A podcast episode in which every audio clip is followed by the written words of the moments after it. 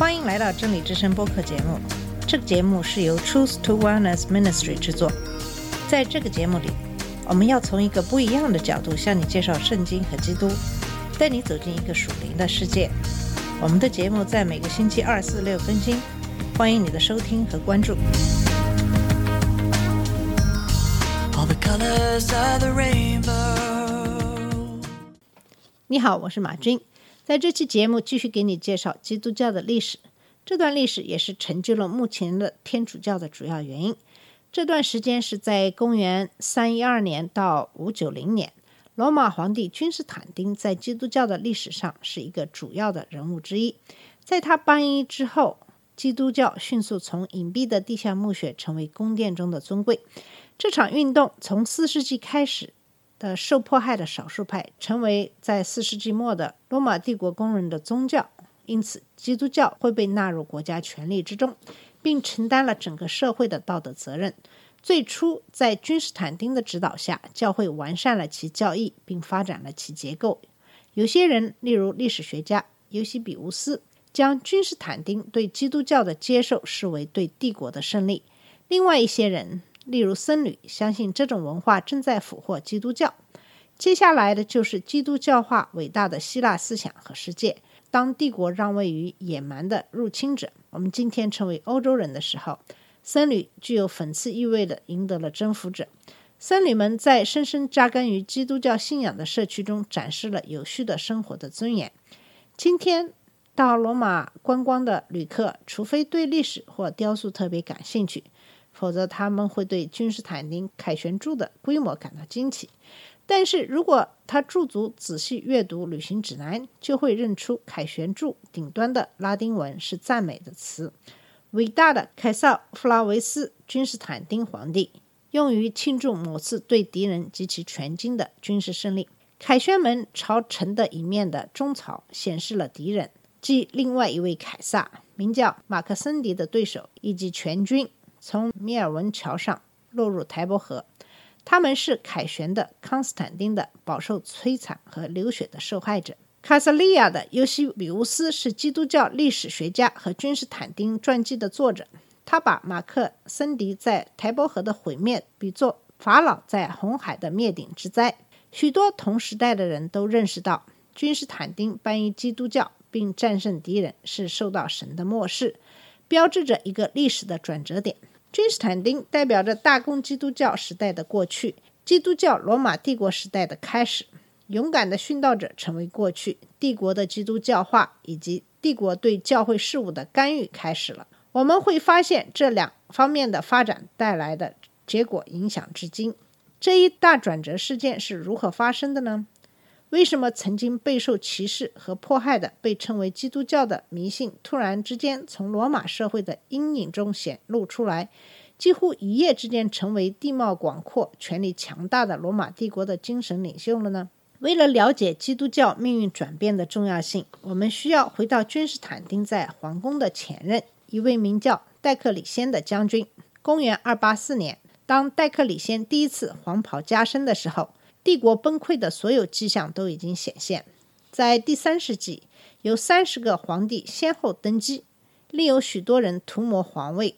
罗马元老院几乎不再假装通过选举凯撒的动议，与在位皇帝的亲属关系在决定继承方面毫无用处。相反，当下一任皇帝继位时，一位凯撒的儿子或近亲通常会发现自己有被迅速处决的危险。哈金森和加里森对这种危险的描述是这样的：混乱和无政府状态在整个帝国蔓延。屠杀某位凯撒皇族的成员是罗马某地军队拥戴某位新皇帝的信号。有时候驻扎在罗马的警卫队会自己选择统治者；有时候新皇帝来自边塞的军营。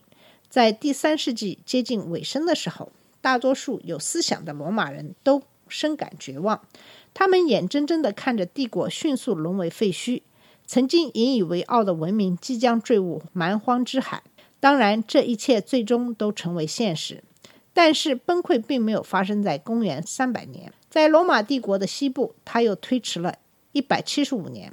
在罗马帝国的东部，另一个声称罗马的帝国，则在西罗马灭亡后继续存留下来，直到哥伦布起锚开始发现新世界的航行时才结束。罗马历史上的这一突然转变，从混乱和逐渐瓦解到新的活力和稳定浪潮，在很大程度上是一个君王的功劳，就是戴克里先。他在君士坦丁继位之前执掌王权达二十年。戴克里先在基督教的圈子里并不享有所谓的好评，这是因为他是教会迫害者中最残暴的一位。但是考虑到他继承的无政府状态的帝国和他传给继任者的一个复兴的帝国，戴克里先有资格列入真正伟大的皇帝之一。戴克里先是达尔马提亚（现在巴尔干地区）的奴隶之子，在四十岁之前就开始了军事生涯，并成为军队的指挥官。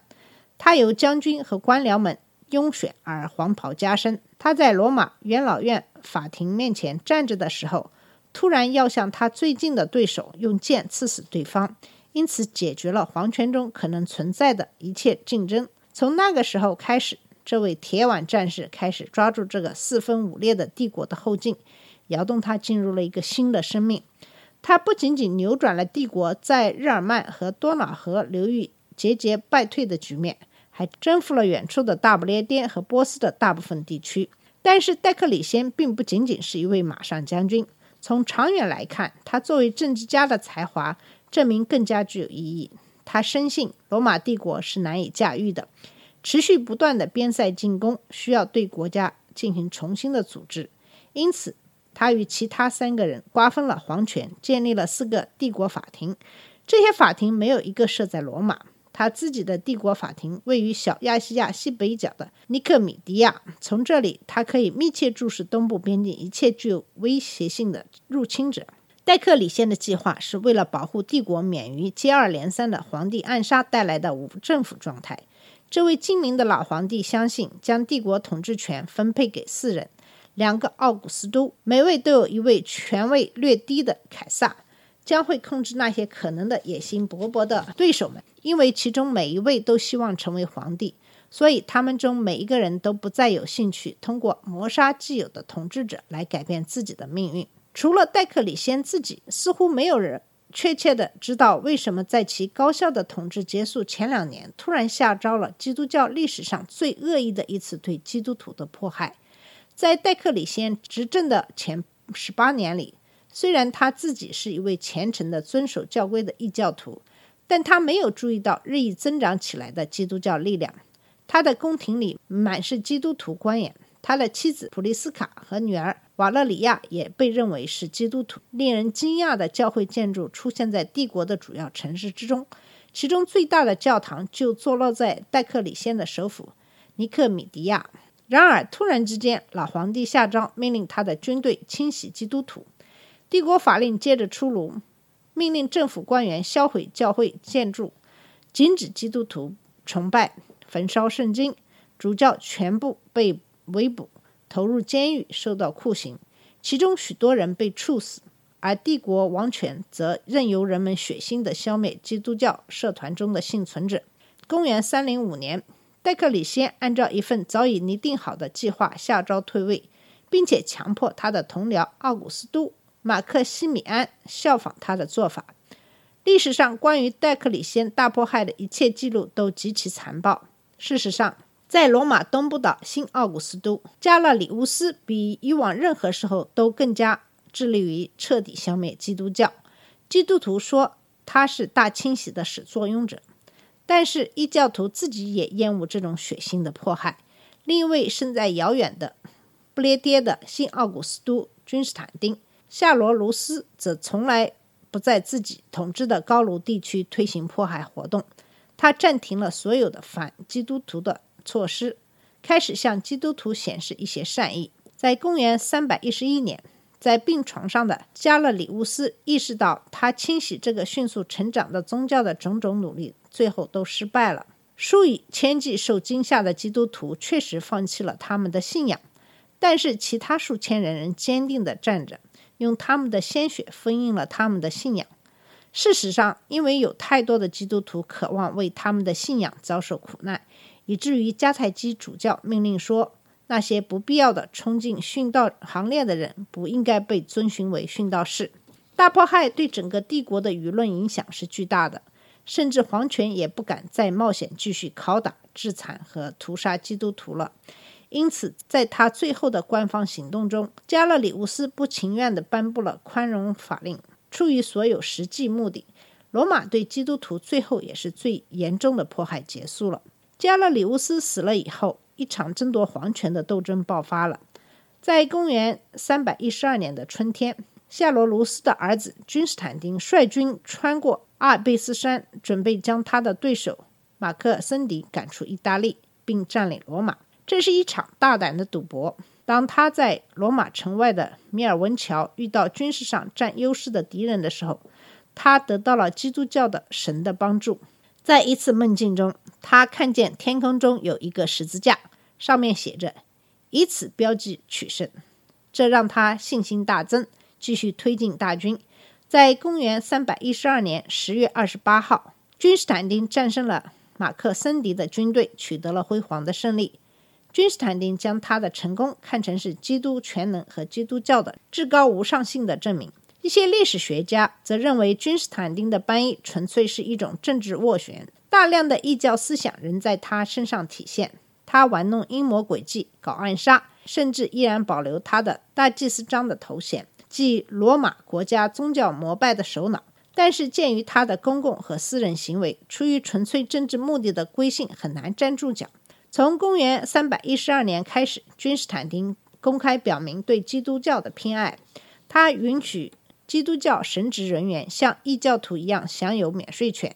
他废除了钉十字架的死刑。他终止了用角斗士格斗的方式惩罚罪犯。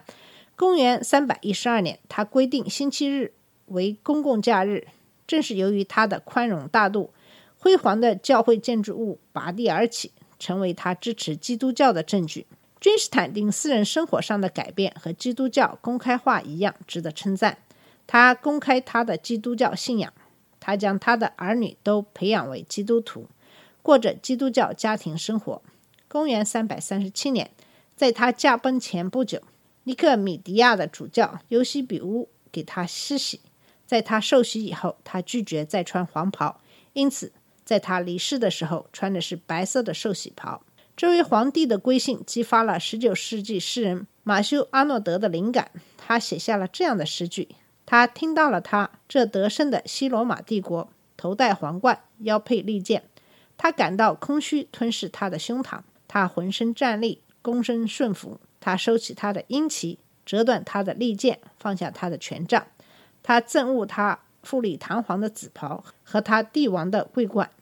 好了，我们今天的节目就到这里。在今天给大家介绍了罗马帝国的改宗，在下一期的节目里，我们会继续给你介绍这个话题。谢谢你的收听，我们下次节目再见。这里是真理之声播客节目。真理之声是 Truth to Wellness Ministry 旗下的一个节目，由 Truth to Wellness Ministry 制作和播出。如果你有什么想跟我们分享，请给我们发电子邮件，我们的邮箱地址是 truth to wellness at gmail dot com。你也可以直接去我们的网站 www dot truth to wellness dot com 浏览更多的信息。下次节目再见。All the colors of the rain